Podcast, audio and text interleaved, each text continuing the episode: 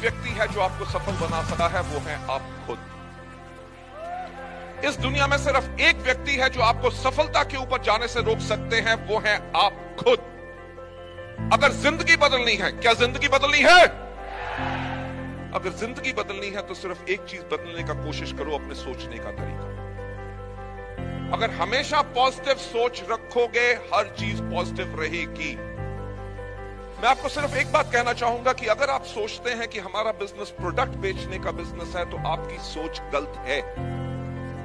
अगर आप सोचते हैं कि हमारा बिज़नेस लोगों को डिस्ट्रीब्यूटर या मेंबर बनाने का बिज़नेस है तो आपकी सोच गलत है।